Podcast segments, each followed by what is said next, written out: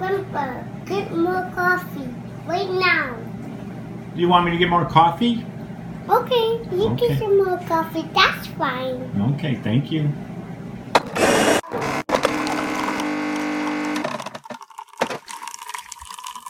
I, of course, am Mary B's number five son. I have four older brothers Jim, John, Joe, Jerry, and Jeff.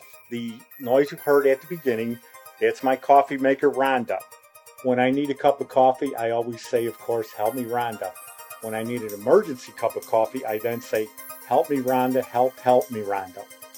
I'm doing this because of my love for coffee. Thank you, Rhonda, for another great cup of coffee to start the morning off. Welcome again to Coffee Break with Mary B's fifth son. I am Jeff. Okay, let's get this week going. Our first coffee review is a place called Ren Coffee House, and it's actually in Tucson, Arizona. So we went there in 2019 and I kept it on my phone and you know I keep track of all the good coffee places wherever we travel to and this place was excellent.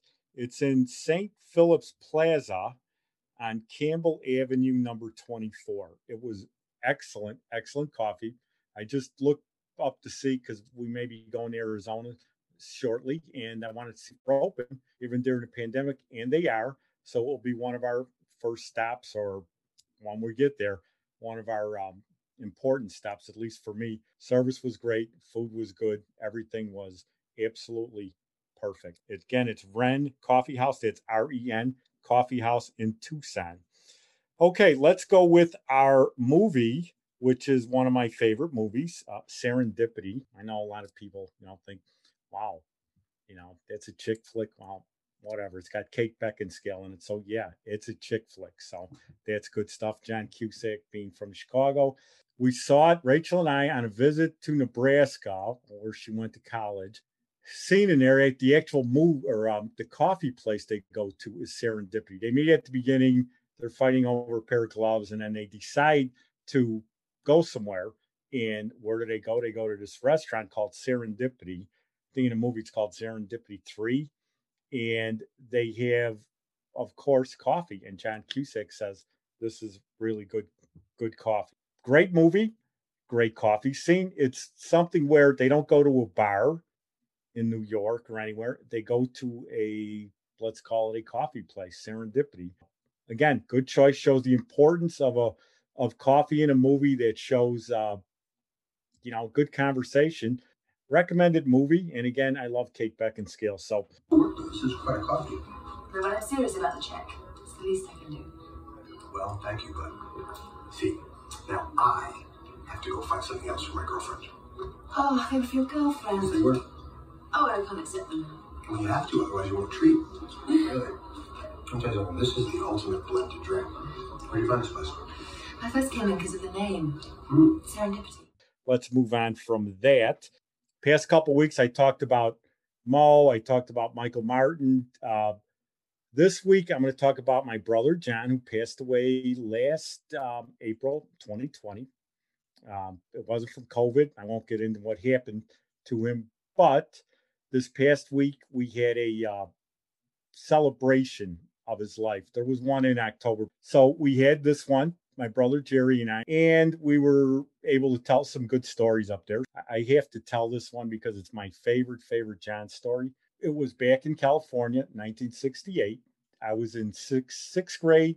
I had to stay after school because I got into a fight with some with some other kids, and the teacher grabbed me, dragged me into the classroom. And in California, if you're not familiar with with classrooms in California, they're just one level, one level schools. So if you ever seen the movie Halloween, where little Tommy's coming out with that big pumpkin at the school, that's not Haddonfield, Illinois. That was filmed at some school in California. So it's like that. It's just they're all rows of one of classrooms on one one floor. Let's call it ranch ranch house classrooms. I'm sitting there, about a half hour goes by, and all of a sudden my brother John shows up, and he walks in and he asked the teacher what's going on. The teacher said, "Well, your brother's got gotten into trouble for fighting, and he has to stay for an hour." So my brother says, "Well, he can't stay for an hour. He has to go home right now. My mom sent me here to get him." So the teacher says, "Okay, but he's going to have to make it up probably tomorrow." My brother says, yeah, that's fine. So I think he had a date or something. He was, uh, what was he, 15, 16. We walk out of there. We're walking and he says, well, what happened? So I'm telling him, I, you know, I was doing pretty good in this and that. I said, I was going good until the teacher grabbed me and dragged me into the classroom. He stops me, goes, he grabbed you and dragged you into the classroom. I said, yeah. I said, I'm okay, you know. He leans down by me. He goes, You wait right here. He goes, Don't move. I said, Okay. So about 10 minutes later, he comes back and he's smiling. He puts his arm around me. You don't have to stay that half hour tomorrow. And I got a good feeling that your grades are going to get a lot better after this. I said, Well, what happened? He goes, Nothing really. He goes, I just had a little talk with him, but I don't know what kind of talk it was, but it worked. Uh, the, the teacher never brought it up again. He never, ever, you know, was bad to me. Uh, he just treated me like a student, which was fine with me. You know, I didn't look at him any different. I never wondered what happened. And he went in there and he took care of business. It was a big brother taking care of his little brother.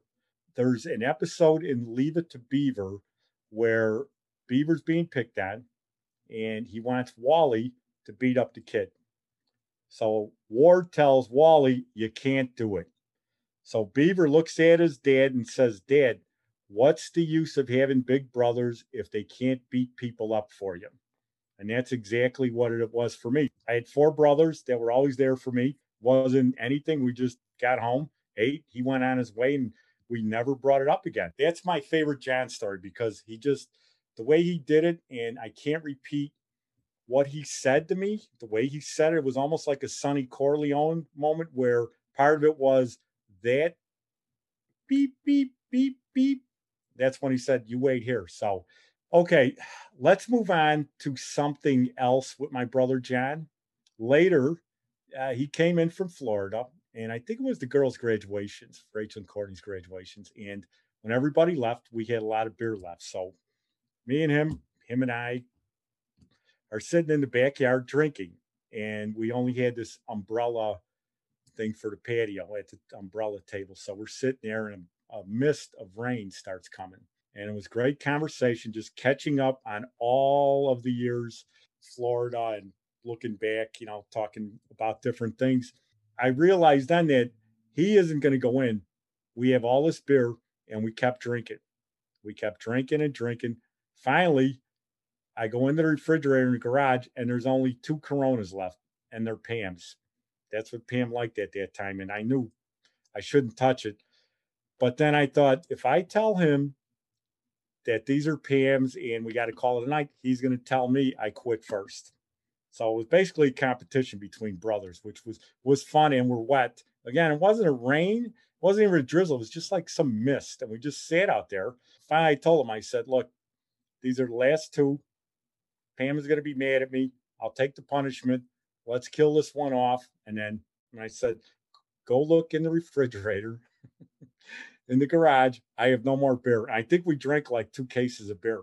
We we get in, it had to be about four in the morning. Lays on the couch in the family room, and I fell asleep on the floor. About an hour later, I'm laying there, and you know, one of them things where you think you're in a dream and everything's either going good or bad.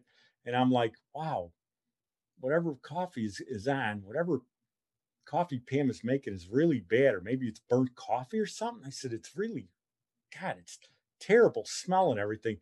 So I roll over and I look, and there's John's feet next to my face. He had gotten off the couch and he laid on the on the floor. I don't know if he did it on purpose, but it was like really, really bad.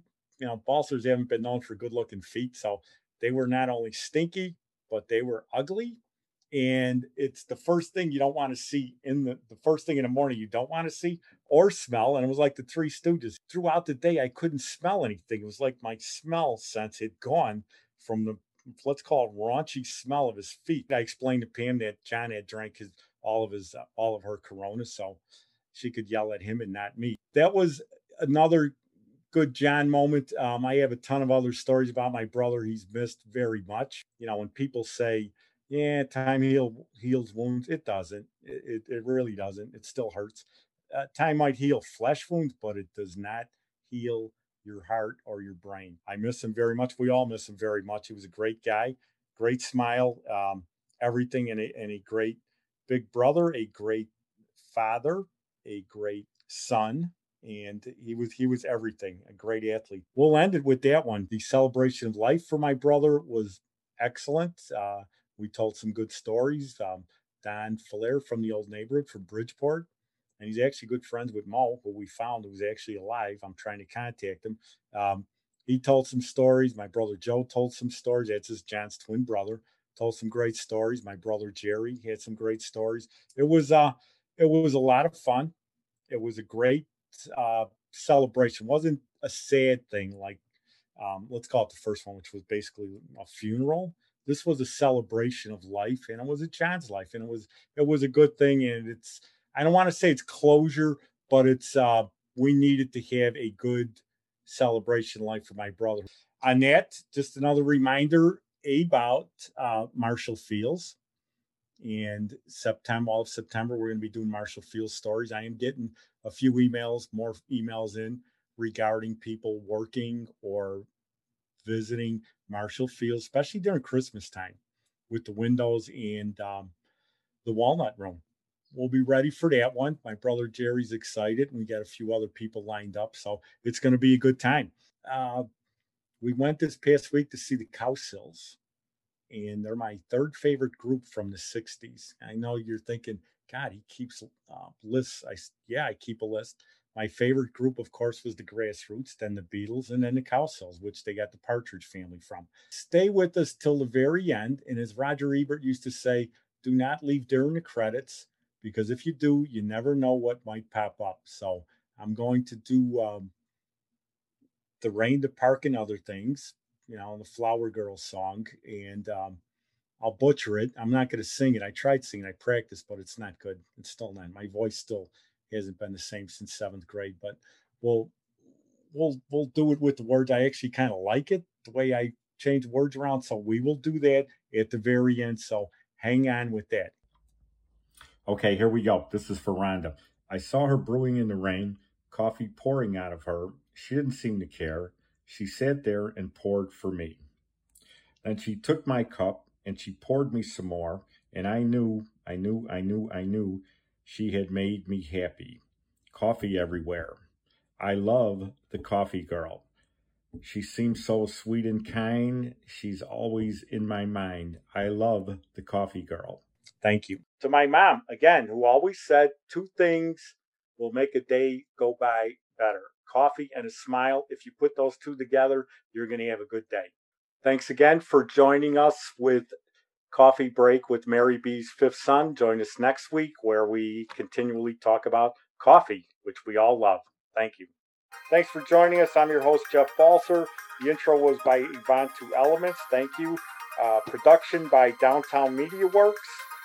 Join us every Sunday morning for Coffee Break with Mary B's Fifth Son and you can like and subscribe us on Apple Podcast, and you can also find our website on Buzzsprout. Everyone in our family, including my mom and dad, um, but and he was a great dad and everything. It was just sorely missed, and we I think we all needed that so we could tell good stories, and it was funny. Some were serious, uh, like mine was serious till the end, till you know he got a hold of the teacher. Um, just to look on his face, and again, he was only 16 just the look on his face was just like, wow. Um, he uh, and he took care of business. So, and uh, he was always there. So we and again we miss him. It's one of our uh, our brothers. As as I said, the time doesn't heal wounds. So you know it still hurts. It hurts a lot, but you try and deal with it every day. You know, so because every everything you see sometimes every day will be mm-hmm. a reminder. Something will remind you of your brother. You know, it always right. will. So, but yeah, it, you know, it's it's depressing that he's gone, but then also you think of all the good times. I told another story about him uh, taking me out to throw snowballs at buses during a snowstorm. I was getting on my mom's nerves, and she said, "Get him out of the house." nerves.